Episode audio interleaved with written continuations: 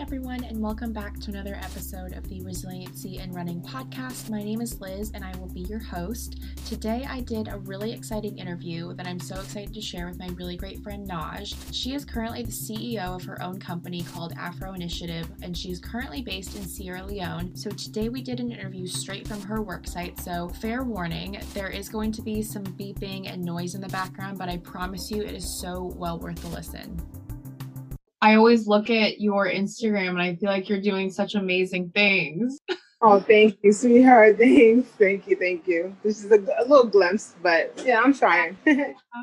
Same to you, though. This is exciting that you have this podcast. Yeah, it's been like a fun little creative project and just a fun yeah. way to fill any extra time that I have. Yeah, yeah, that's cool. That's awesome. I'm excited. And when you said mention, I was like, oh yeah, I would totally love to do it. Yeah. Okay. Well, yeah. then I'll just I'll get into it. Um, so I don't keep you too long. Um, cool, cool, cool. so I think I was just gonna talk about, um, or I was gonna let you talk about kind of. You can give an intro as to like how you got to where you are now and when you wanted when did you know you wanted to launch your business and what inspired you all right cool cool cool uh, so hi everyone my name is najma uh, bawa and i am currently a program quality program development quality coordinator uh, here at Save the Children in uh, Freetown, Sierra Leone. And I've been here actually for about uh, almost eight, nine months or so. Um, but in addition to my job, well, I'll tell you a little bit more about, about my job. So I basically um, work in, a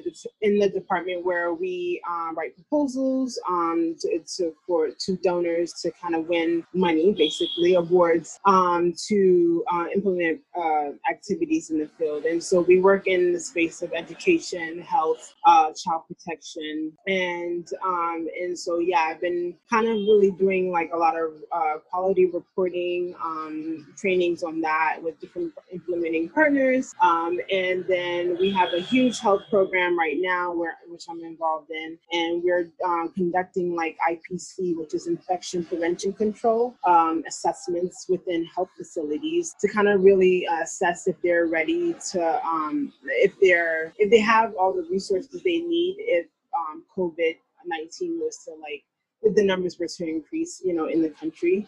Um, and we were in really rural districts. And so just to make sure that they have basic commodities like, you know, uh, masks and gloves and, um, uh, and even just protocol in terms of what to do if they do have a case um, just kind of giving them that kind of training. So yeah, I've been involved with that. And it's been taking me all around the country, which has been pretty awesome. My other nine to five, because I put as just as amount, just as equal amount of uh, work and time in my other side project is um, Afro Health Initiative, uh, which I am the CEO of right now currently. And that is just like my baby. Um, it's been a lot of time, just, it's been a long journey to where we are right now. Um, basically, it's a, we're a startup and we're focused on basically creating a platform that will uh, match or really kind of create a space for Africans in the diaspora and local organizations that are, are here in Africa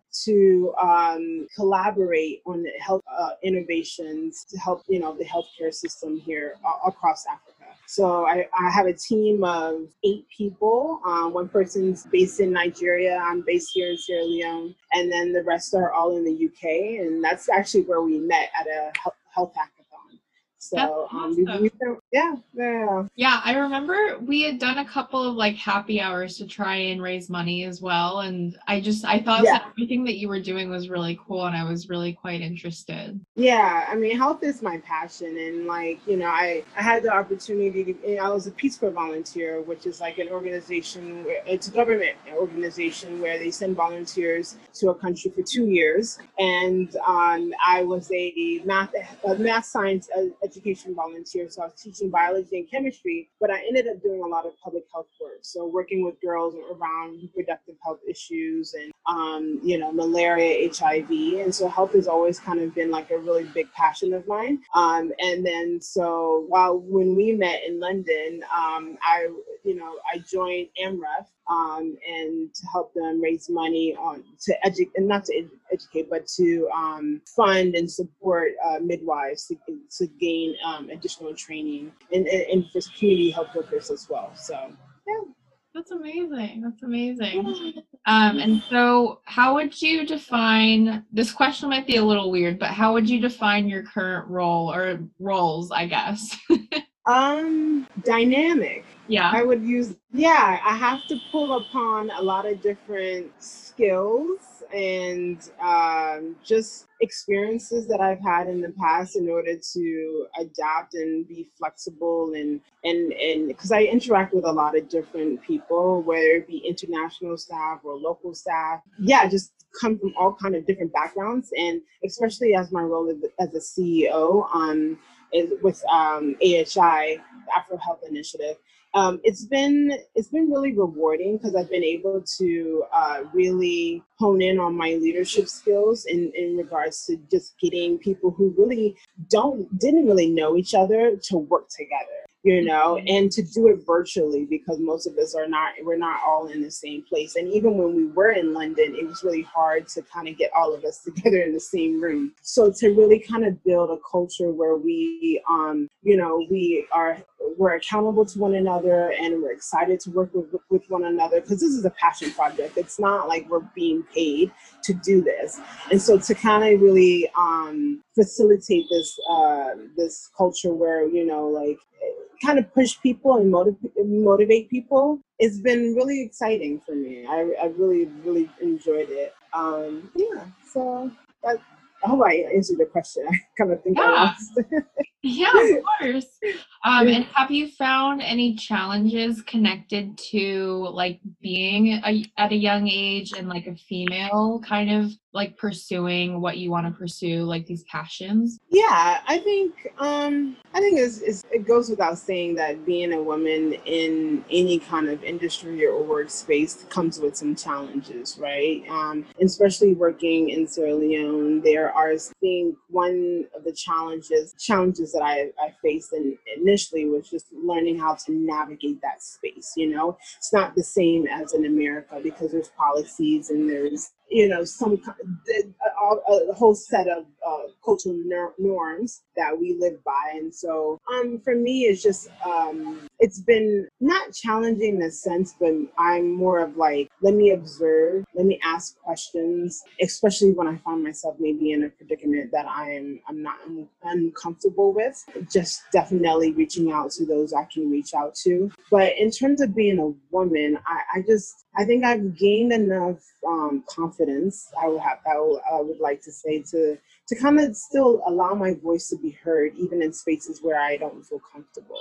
And that's taken that's taken time. That's not something that I would just naturally just happen. I think um, I reached the age where I'm like, okay, regardless to the space that I'm in, I want my voice to be heard because I value what I have to say and I and I try to remind myself of that in you know in every opportunity that I have to you know speak up. So it's it, for me, it's just despite the, the challenges of being a woman in a workplace, I I think I try to focus on me and focus on like have the confidence to speak up. Don't worry about what is you know. Don't worry about what other people are going to think. You know, and then I think I've seen where it's almost it's respected, and and and then people almost are like, if you don't speak up, they're like, okay, well, what do you think, Najma? You know, like that kind of thing. So I think it's always just kind of pushing the envelope. Um, even though it may the doors may seem closed, just trying to push against it. I think it does definitely goes a long way. Yeah, definitely. And kind of in that in that push? Have you had any challenges that you've had to overcome? And especially like in relation to like we've talked about like kind of being young and being a female but has there been like any challenges around like um, prejudice or stereotyping? And like what advice would you have to other young female entrepreneurs who might be struggling with that same thing yeah, I think for me, again, it's it goes back to confidence because if when you believe that you have a voice and you have something, and like you have the um when when you believe you have the voice to share or talk or to speak up in any circle that you're in. I think if you believe that, it will translate into those spaces that you find yourself in. And so for me, I like a practical thing that I do, and I still struggle with confidence even up to this day, is affirmations, you know, and journaling. Those are two things that for me that have allowed have given me the the space to like grow in my confidence on an individual level and then testing yourself. So you can so when you like when you start the day off you're like okay i'm gonna I'm going to speak up today. Like, I know there's going to be an opportunity for me to speak up, and I'm going to speak up. And sometimes you have to have that internal conversation with yourself to kind of just like remind yourself that you're like, okay, speak up, Najma. And it, it might sound crazy, but it really does work, you know? And so I do have the affirmation. One of my affirmations is, I am confident. And I'll even do that when I'm running. Like, sometimes when I know I'm having like a really not like a really down day or I'm like kind of like just in a funky mood, I will just repeat my my um, affirmations as I'm running, and mm. over time, just I've noticed a difference, you know, and it's just it it's it it just when you believe it, then I believe like when you're in those spaces where it is time for you to speak up, you will do it. You know, there, that inner voice will come out and say, okay, Naj, like say it. Like you know it. So just go ahead and say it, you know. So yeah, that would be my advice to, you know, younger women that are coming up in any kind of, you know, job or or any going after anything that you want. Just spend the time on yourself and building your confidence up and i kid you not it will it will translate into other areas of your life. Yeah no that's so right and perfect for you to bring in running too with the whole resiliency in running um. Yeah.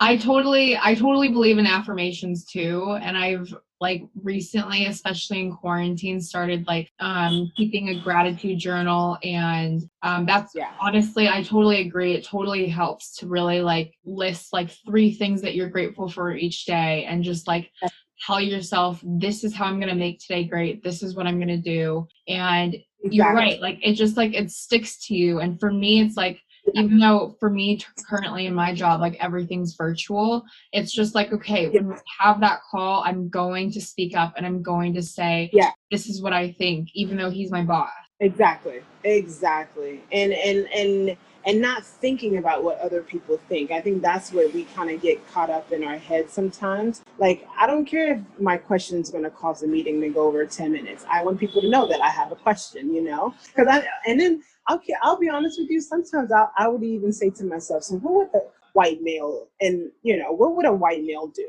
And you know you know nine times out of ten they're probably going to speak up. They're probably going to you know be the loudest person in the room. So i'm like i put on those i put on that kind of like facade and i'm like okay yeah. So yeah i think you know just the self-talk and really really are key. Yeah yeah no i totally agree. Are there anything um and any other pieces of advice that you have or anything that you'd like to share just about the afro initiative or ways that people can get connected yeah um, so in terms of advice um, i would my biggest advice that i like to share to people is take risks and share your story mm. you never know who you meet and how they um, can help you in the future or, or how they can influence your decisions or or support you in your journey. Um, and so i always say like always be willing to share your story because you never know how you you may be connected to them and if not now later down in the story in in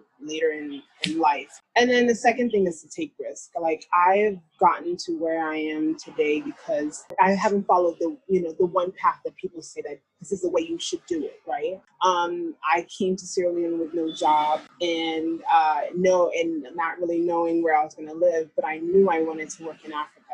And so um, I took a gamble, a huge one, and um, I ended, you know, at Save the Children, you know, a pretty big uh, NGO, and I'm loving the work I'm doing and living in the country that, you know, I, I really love and enjoy right now. So I want to, I just really want to inspire young girls to say, like, take the risk and block out the people who have negative things to say or don't support you.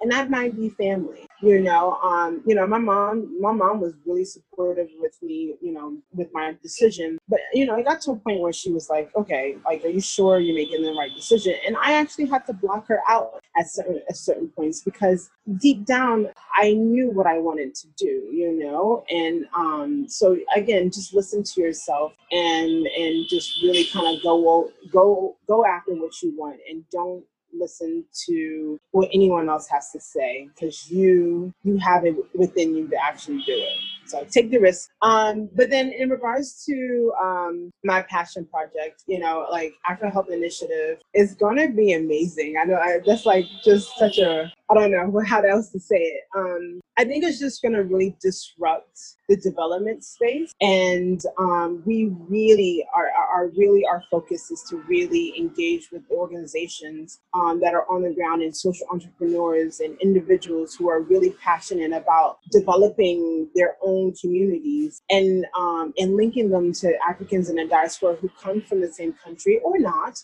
um, and and really kind of tapping into their resources and skills to kind of really create these innovative ways to help uh, fill in the gaps that are currently here in the healthcare system in Africa. And so I'm just I'm just so excited about it because um, not only do we have a team from all around the continent, um, we are just uh, we're we're public health professionals, we're doctors, we're health economists. Um, so we have we pull from a lot of different experiences, and this platform is going to be pretty disruptive, which I like to say.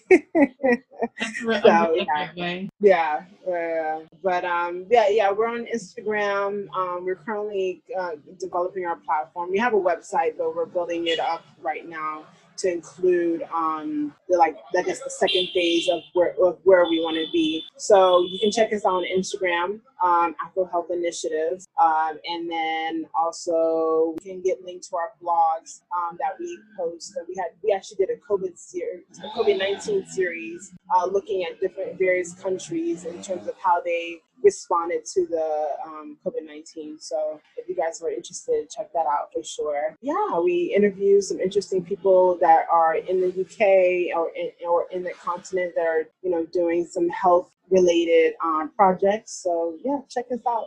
Awesome. Well, I will include all of those links in the show notes of the episode. And um, yeah, and if anyone else has any questions, I can leave your email too if people have questions. Oh, yeah. Um, but yeah, oh. other than that, thank you so much for being on the show and everything. Okay. I just, yeah, you're you're such an inspiring person, and I love that um, you just continue to inspire so many of us. No, thank you so much for having me on your podcast. Like this is like I've the second one I've ever done in my life, so this is really exciting for me. And I'm really proud of you also to watch your journey and to see where you're where you've come. Um, it's just beautiful and very very inspiring. Like every time I'm like running, I'm like, oh yeah, Liz is just a badass. She's like running marathons and yeah, I love it. So thank you for keep up the and stuff. You're definitely you're inspiring me for sure.